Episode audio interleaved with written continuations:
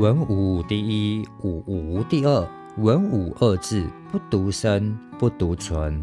通文而知礼，知礼而无精进。欢迎回来，画风景谈业务的频道，我是导游阿浩。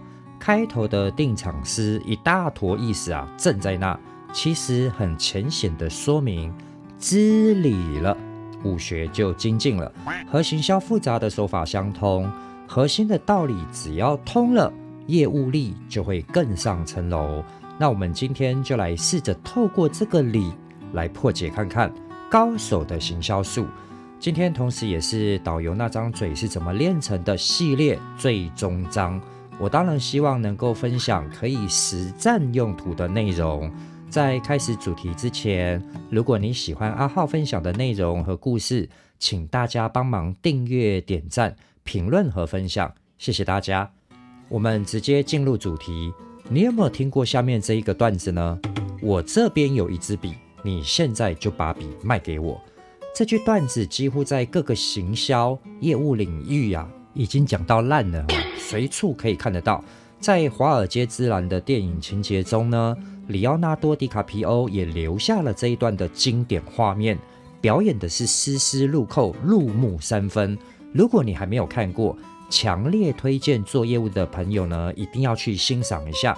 假设你心中已有卖笔的答案了，或者你还没有都没有关系，请你现在就用一点思考的时间呢，定下这一刻你会怎么卖笔的答案或想法，并且试着把它默想一遍，记起来或者写下来。请在这一集结束后呢，再回过头来看一看。原本的想法有没有因为阿浩介绍的故事而发生变化？好，那在头两集 Podcast 制作完成并上传到平台公布后呢，听过的同事跑来问我啊，哎，阿浩啊，导游带团的销售技巧似乎不适用于其他的销售领域吧？当然，如果完全照抄，那肯定不适用哈。阿浩本身从事导游工作之前，就卖过手机、电脑。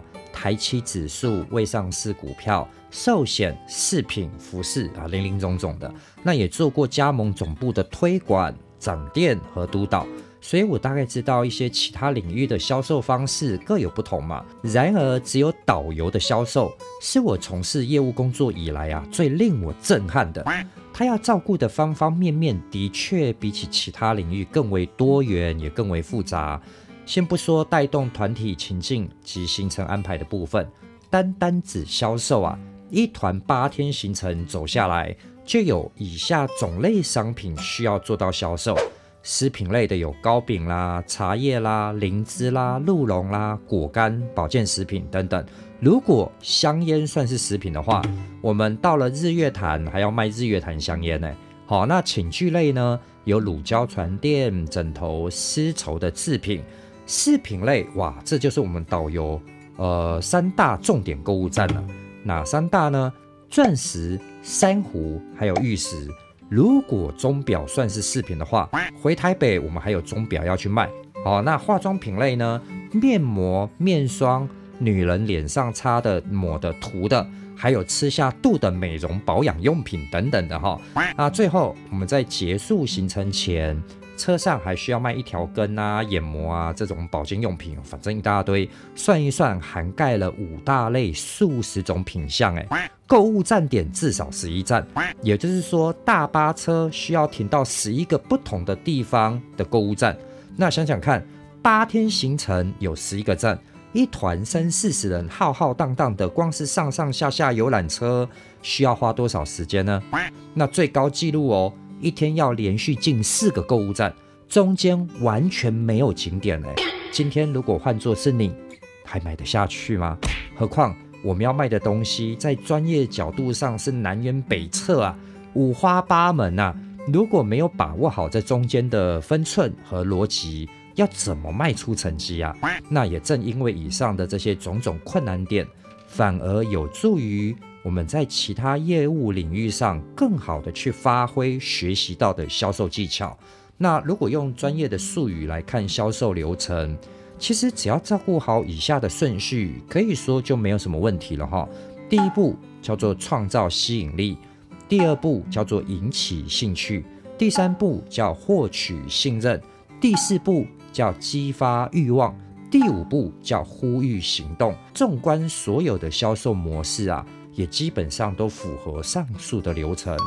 但是为了能完整掌握住以上的步骤呢，好去设计你自己的销售流程，我们就必须要更深度的。去理解销售的核心本质，先不要讲什么冠冕堂皇的什么五步骤啦，还是行销术语哈，我们直接啊就脱下销售的小裤裤来看，其实只有两个字：供和需。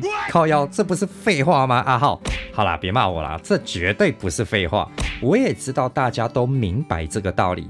对啊，我们都知道啊。那为什么要延伸出一大堆的术语去包装呢？还有分门立派的，好，不就是卖个东西吗？搞那么复杂吗？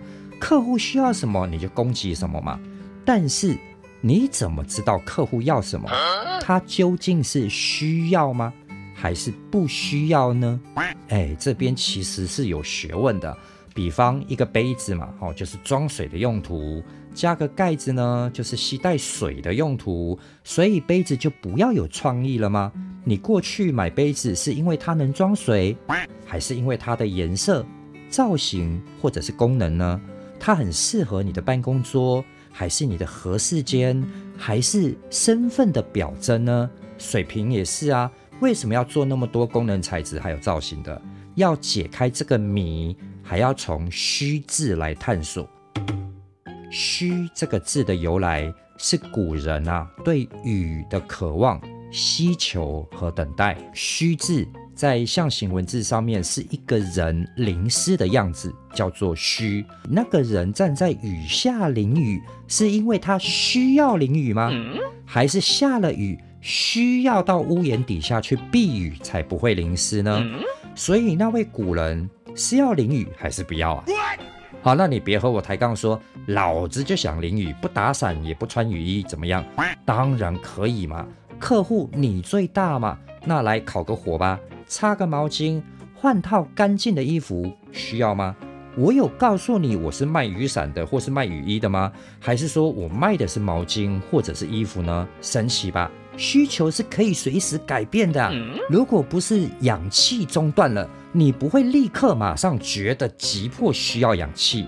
可是你一直在呼吸，耶，哦，但是你常常忘记自己需要呼吸啊。所以千万记得，需求是可以发现和创造的。那说到这边，我就很想帮那位被马云给开除的销售培训师说两句公道话了。马云曾经在一个节目中说过，哈，他自己啊曾经到过自己的培训单位啊，碰巧遇到培训师在教导学员。怎么把梳子卖给光头和尚的故事，说的是天花乱坠，非常精彩，把马云老爷子是听得火冒三丈，怒不可遏啊！那为什么会这样子？这不摆明骗术吗？和尚又没头发，干嘛需要梳子？先不管你用什么方式卖给他，都是骗子啊！所以很生气的就交代下去，咱们公司不允许这种骗子的行为。把那个培训师给我开了，哎，我真替那个培训师感到很冤枉啊！培训师如果不能把行销的框架给打破，要怎么教出好的行销呢？何况行销是复杂系统的过程哦，每个人的需求点是完全不一样的啊！青菜萝卜各有所爱嘛。那如果你的嗅觉不像狗一样灵敏，怎么找到毒品藏在哪？如果感知地球磁场的能力，和鸽子一样灵敏，你又怎么会迷路呢？就像是销售，你不知道客户需求的点在哪边，怎么做好销售呢？因此，马云开除的那位培训师，可能只是在说明需求的创造性哦，他远还没有说完后面的东西。天呐，还有好多学问在后面没有教，诶，就被开了，那不是很冤枉吗？那在这个环节，我真觉得马云老爷子做的是有点粗糙了。不过话又说回来，反正不干我的事嘛，又不是我被开，算了。那我们就继续我们的话题。接下来我们来谈一下“弓”。象形文字上，“弓”是合捧的两只手共举一物，也可以意会为两只手供给一物给另一方。所以有了虚，才有弓嘛。而虚又是可以发现和创造的。反过来说，也可以说成是先有了功而创造了虚。我靠，阿浩，你又在唠什么唠啊？把我也给唠晕了，搞得很乱呢。好，别晕别晕。好，那我这边再补充一个段子说明一下哈。我很欣赏一位北京的评书人，叫罗振宇。他在网络上透过视频介绍各种各样的书籍所带来的知识，得到广大的回响。其实早期他还是小小频道的时候，我就有注意到他了哈。亲眼目睹罗胖啊，从一个自媒体的小频道，经过六年的开张，做了一个得到的 APP，透过贩售零碎化知识赚取收益。目前估值有说四十个亿的。也有人说是十三个亿人民币的。总之啊，身家不可同日而语啊！不知道我们什么时候有这等身家哈？好，那扯远了，回来我要表达的是说哈，他在早期的节目当中谈过几次有争议的话题，其中有一个话题是中医，他个人对中医的理解以及最后得出的自洽、他洽和续洽的部分是没有办法合理共存的。简单说啊，就是狗屁不通的意思啊。他认为中医的因果方法并不可靠，也因此他直言不讳地说自己不信中医。他相信的是可以逻辑自洽的西医理论，他也相信自体免疫系统的重要性。说不定原本给中医医好的病痛，即便不看中医，病痛自己也会好的有大半哦。和中医的医术没半点毛关系啊！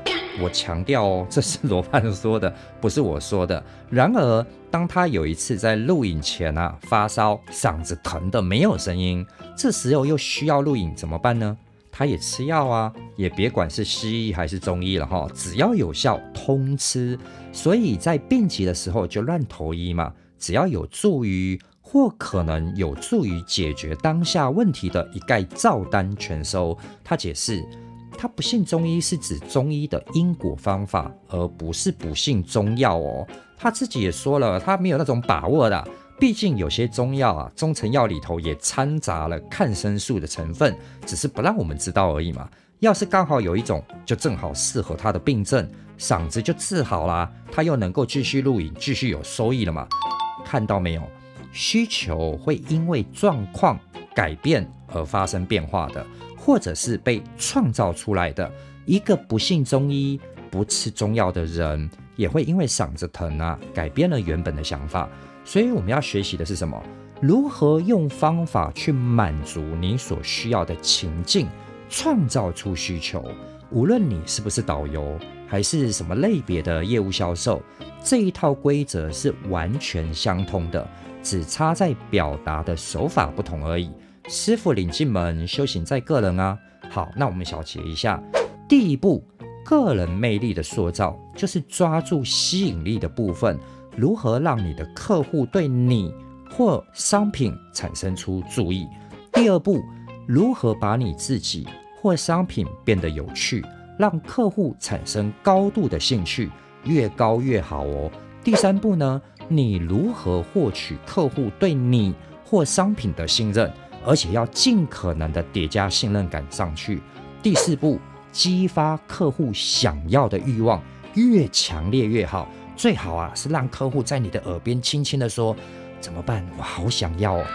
别想歪了哈。好了，第五步，满足他的欲望，呼吁行动，让他放开手去买。利用这五步就可以促使一个交易完成。但说到这边，总感觉这里头还少了一些什么元素。嗯，因为这些不是我知道而已，你也知道。事实上，很多人我相信都知道，根本算不了什么秘密啊。或许你会问哈，既然大家都知道，那怎么不是每个人都可以运用自如呢？好吧，那我就来说一下我是怎么成为导游的故事吧。时间拉回到二零一三年，我当时是一辆福斯保姆车的驾驶，偶尔呢也兼一下车道，但由于没有导正啊，因此完全不用下车去做导览解说，否则还会违反观光局的规定哦。呃，因此本质上我就是一个司机。那保姆车是一台可以搭载八位乘客的豪华休旅车，高约两百三十五公分，人可以轻松站在车内走动，长约五百九十公分，后行李区可以轻松放入八套高尔夫球具或八大件行李。那车里还配置了电视、冰箱、卡拉 OK、沙发椅、氛围灯。极具奢华之风情啊，所以租车一天的价位不会输给一辆四十三座的大巴车。那我的工作内容很简单，只要会安稳的开好手排车，其他的按照派车单去行驶就好了。那如果行程当中有配置导游，我们就听导游安排嘛，哈。那如果没有的话，我们就兼一下车导，稍微在车上介绍一下行程中的景点和一些维基百科查得到的资料就行了。那行程内容则包罗万象，什么都有啦。反正有钱人嘛，就任性啊。这个我就不多做描述。总之，我接触到的都是高端团费为主，基本上是没有购物行程的。也因此，有很长一段时间啊，我甚至都不知道有所谓的购物站啊。所以相比之下，还是旅行社八天环岛行程比较有意思。原因无他嘛。司机滑进购物站，还有茶水钱可以领，三百啦、五百啊，甚至一千的都有。一团八天这样开下来，茶水加小费，多少可以领个一万块。好那也因为这样子的行程，我才有机会接触到导游的职业。而且很幸运的是怎么样呢？我可以从头到尾哦，边开车。边看导游是怎么带团和介绍台湾景色的，这对我未来成为一个导游是极有帮助的。而且有很多导游哈是不会随便把他带团的方法公开出来的，那可以说是不传之秘啊。想要学，你还未必学得到诶。好，但是坦白讲，我们司机看多了导游带团，其实很快的也就看腻了哈，因为讲来讲去都大同小异嘛。总是那一套，那通常你就是看导游一个人陶醉的在演说啊，客人半闭不闭的打着盹啊，哦，大概就是这样子的画面啊，就是一整个不协调。说白了哈，就是导游做他的导游，客人睡他的懒觉。那有时客人打呼声我都听到了，导游还在那边陶醉的说着。真的很不可思议哈，但事实真的就是如此。如果介绍到购物站的时候呢，那更是够了哈，很像是电视购物啊。导游把他心里头背的那一套演的是惊天动地呀，但就像是在电视机里头一样，即便明明人在现场哦，那游客就像是隔着电视在看导游，爱搭不理的，总之完全没有共鸣的那种感受啊。反正这也不干我的事啊，开好我的车就是了，其他的随导游自便。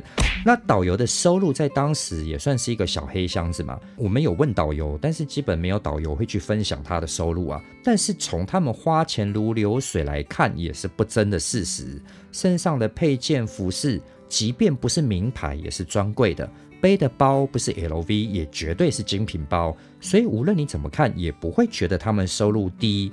那如果你在那个时期问我想不想做导游，我会马上跟你说一点都不想。为什么呢？因为导游的工作给我一种很吃力不讨好的感觉。要不呢就是要很巴结客人，要不呢就是要很不屌客人，而且背那么多东西，要讲那么多话，想到就会很累啊。高端团客人的脾气，我想也不用多说什么嘛，大家都看过。反正导游就是被呼来喊去的那一个。那说到司机呢，哦，就是很简单了，开车到了定点，睡觉休息加玩手机，你看多轻松啊。那白天哈巴一天的导游，到了晚上就爱吃又喝，哦，喜欢喝酒的导游就天天喜欢请我吃喝饭吃饭喝酒，虽然有得吃很开心啊，哈。但是坦白讲，我还是宁愿在房间里头休息、划手机呀。啊，他们总是酒一下肚就狂吹牛。嚯，阿浩我跟你讲，以前哈集团呐，青菜豆卡拉啦，随便带一两百万再买啊。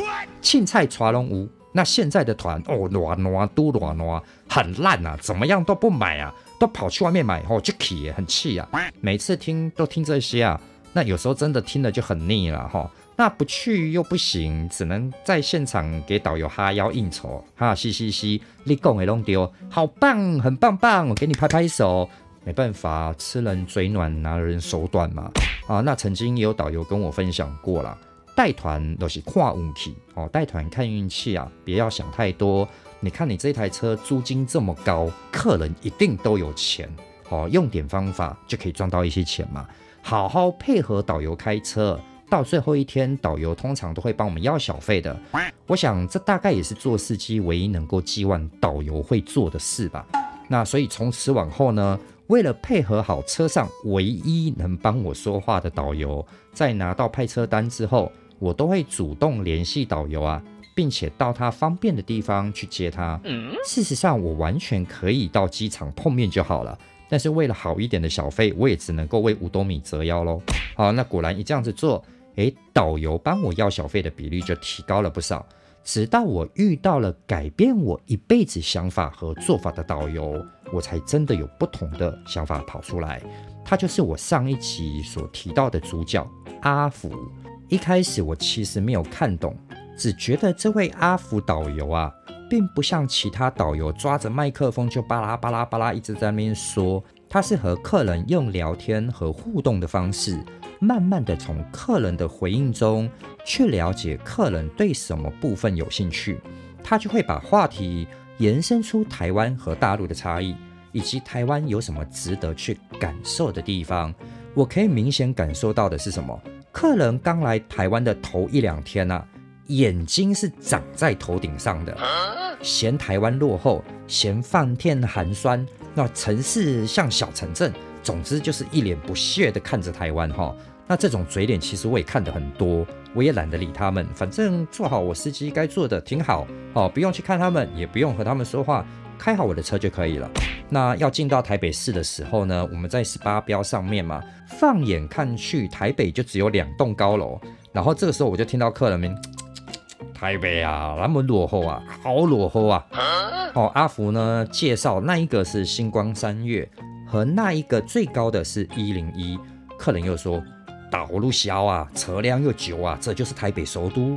从后照镜看过去，客人就是一副那种看不起台湾的熊样啊。那阿福也不反驳，也没生气哦，他就是接着话头在引导。台湾未处于地震带，城市的发展多少都受地震影响啊。所以要看对的地方，台湾的特色在人文上啊，巴拉巴拉巴拉，阿福这边一直在边介绍，那我也没什么注意在听，我小心的开着车嘛。最后好像是听到阿福说什么人情味，还有互相之间的信任是要用心去感受和体会的。上海我待过啊，北京我也待过啊，只要是在大城市里头啊，那种人流的速度。和冷漠到处都是随处可见的，不像是过去在农村时代啊，东家生了个儿子，西村嫁了个女儿，还不全村总动员，忙忙碌碌，开开心心的好不热闹。但是为什么到了现代，这些人和人之间最美的互动都不见了呢？老哥，你知道为什么吗？我从后照镜好奇的瞄了一眼，就看客人随口应着，我怎么知道？哦，那阿福他就继续说，因为算计，因为嫉妒，大家都冷漠以对，互相之间谁都瞧不起谁，所以每天每刻啊，我们都在算计得失，我们都想要比对方过更好一点的生活，多赚那么一点，所以越算人情味就越薄，计较心越重，人和人之间的距离就越远。听到这，我忍不住从后照镜又瞄了一下。这导游是在说车上的客人啊，那么带种，好，那果然我看到车上的人脸色都越来越凝重啊。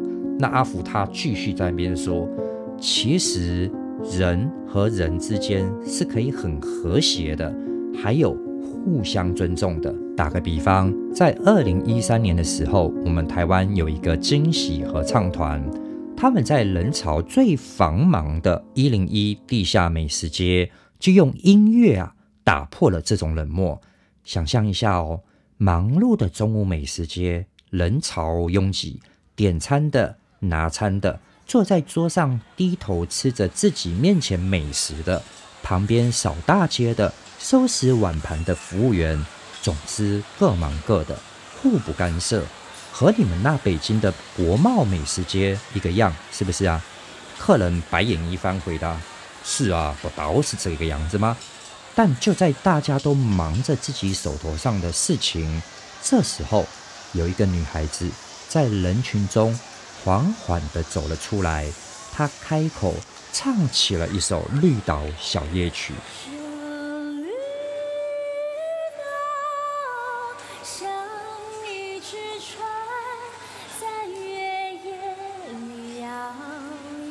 歌声悠扬的穿过人群，渐渐的在他的前面、后面、左边、右边，陆续有人放下了手边的事，合着他的音乐一起唱了起来。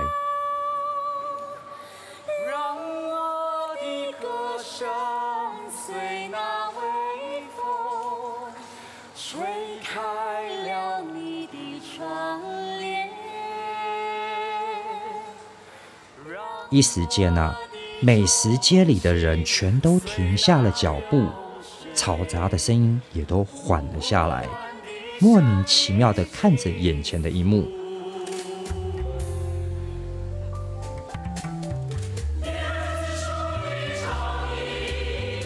越来越多人开始一起加入，合着音乐，他们也唱了起来。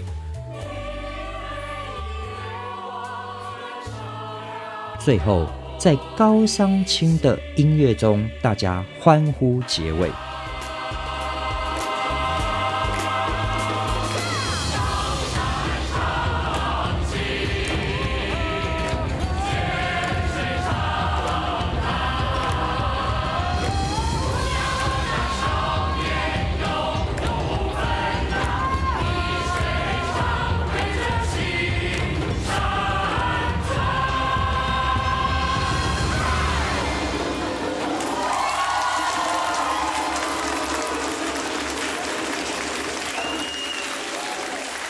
现场的人都还是原本那批游客和食客，但是有什么地方不一样了？每个人脸上洋溢着温馨的笑容，亲切地看着彼此，打着招呼，还不凡有一些人眼中泛着泪光。客人当中的老大就说：“这感觉挺好的呀。”说着。阿福接连播出了那部惊喜合唱团在一零一的快闪，还有北京国贸的快闪歌唱影片。随着影片中的音乐、歌声、掌声和群众的欢呼声，两岸的人民齐声合唱了起来。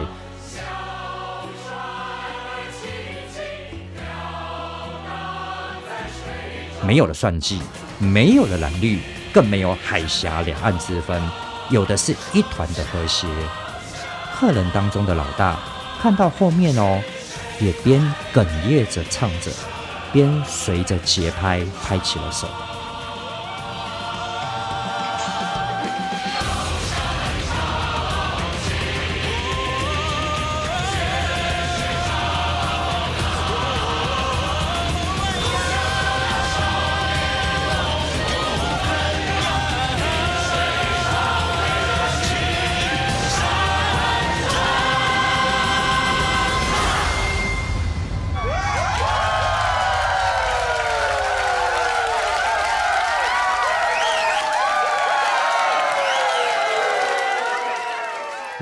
我不可思议的看着后照镜这怎幕，哎，这也是我第一次听到这个惊喜合唱团的音乐。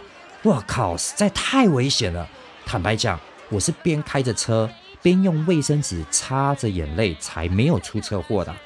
岔开一下话题，如果各位你没听过阿浩介绍的这个快闪活动，强烈推荐去 YouTube 去看一下，关键词搜寻“惊喜合唱团”空格一零一。或北京，不知不觉一天天的哈，我也跟着阿福信手拈来的各种故事、各种影片，很自然的融入他诉说着台湾的人、事、地、物和美。客人呢也一改态度哦，开始好奇起台湾的一切：台湾是如何成为亚洲四小龙？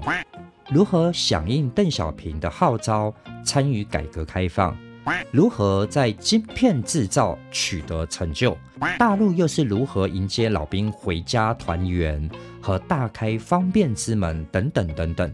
总之，阿福导游的故事呢，充满了正能量，一碗又一碗的心灵鸡汤啊，把客人灌的是舒舒服服的。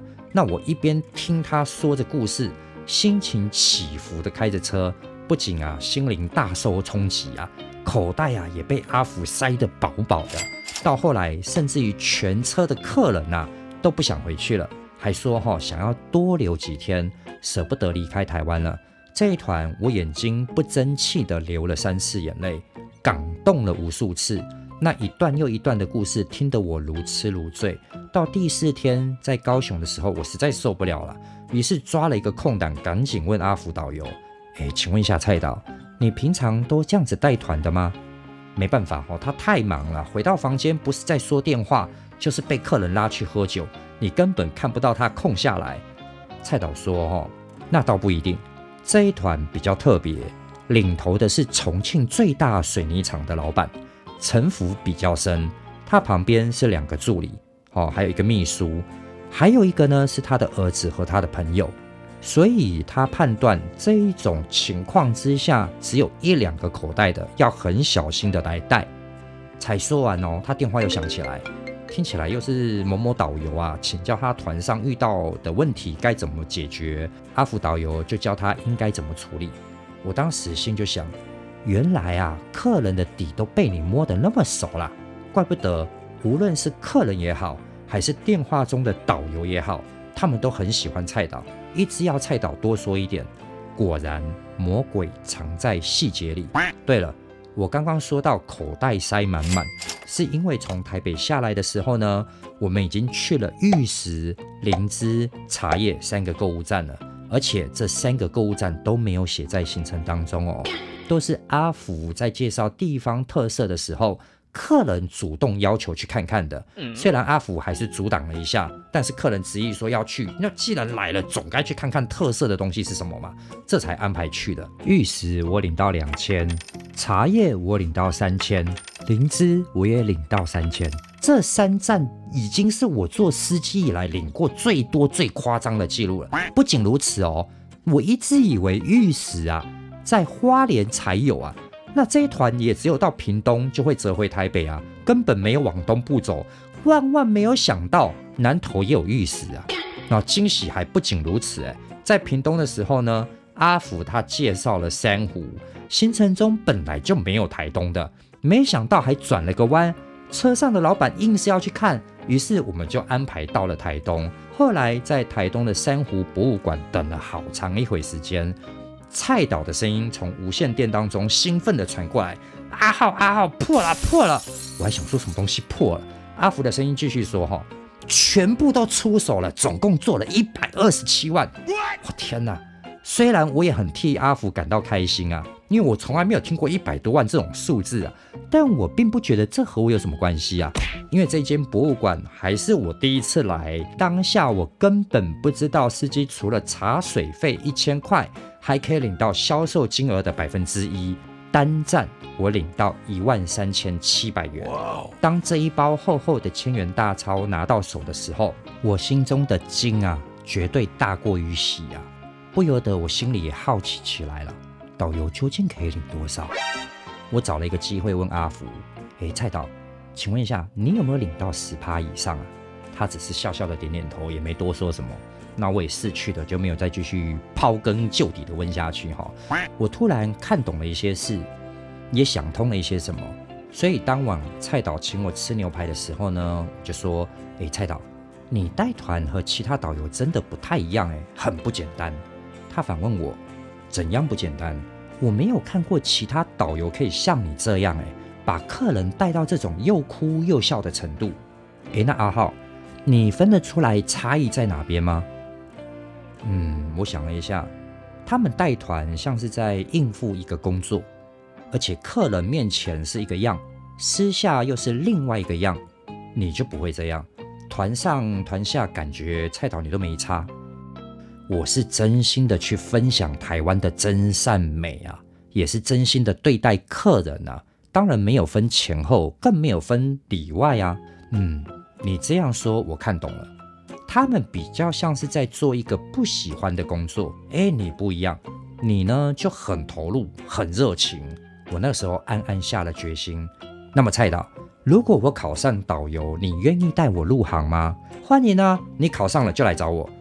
于是，一年后，我拨通了蔡导的手机。福哥，我是阿浩，一年没联络，你还记得我是谁吗？怎么不记得？保姆车司机嘛。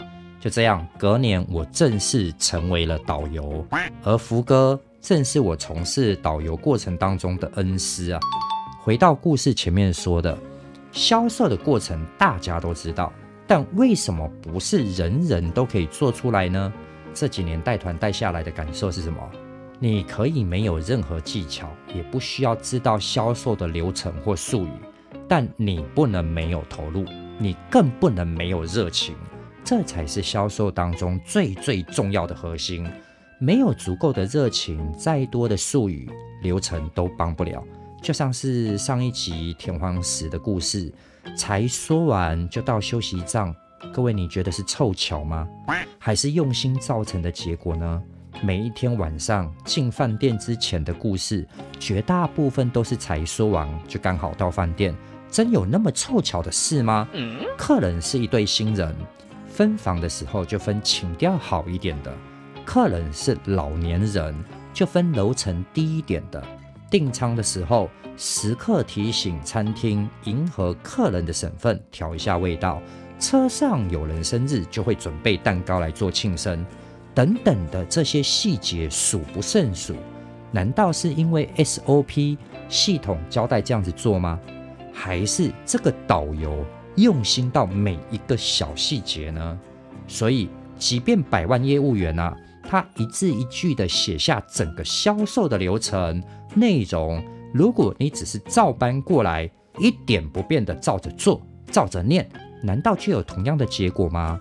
就像这句话：“穷不是病，一辈子穷才是病。”和“穷不是病，一辈子穷才是病”，为什么感觉会不一样呢？同样是这些字啊，同样是这一句话，当有了热情和真诚的投入后，才能够真正的抓住核心，不断运用销售的技巧去磨练和去成长起来。努力的去刻意练习，越是不熟悉的部分，就越是刻意去练习它。凭借着这股热情，我相信无论是谁都能一步一步的突破过去，哈，最后成为心中想要成为的那个样子。回到这一集开头的那个问题，呃，如果我告诉你，这支笔是全世界最棒的笔，你不用再找了，因为没有啦，只有我这支笔才是你要的笔。你会想要和阿浩买吗？恐怕你的防护罩应该是立即启动吧，刀枪不入还要百毒不侵了。